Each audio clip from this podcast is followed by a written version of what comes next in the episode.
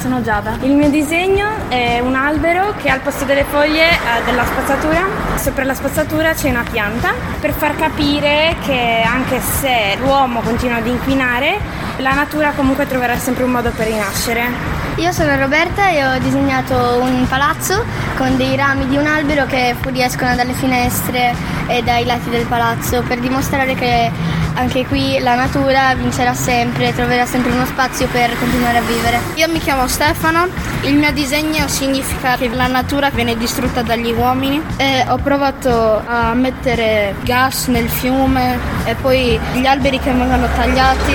Mi chiamo Federico, ho disegnato una specie di città che è invasa dalla natura, poi ho disegnato un mio segno caratteristico che sarebbe l'ognomo, che è anche il mio soprannome. Mi chiamo Mamadou e ho realizzato dei semi sparsi nel muro per avere più, più alberi nella.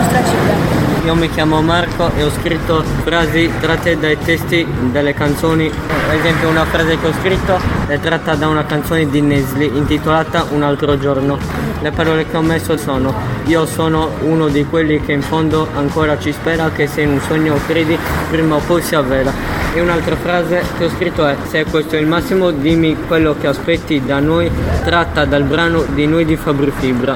Io ho fatto anche il ragazzo con le cuffie perché vorrei che nella nostra città ci fosse più musica. Io mi chiamo Jaime e ho disegnato una specie di barca in mezzo al mare che rappresenta la libertà.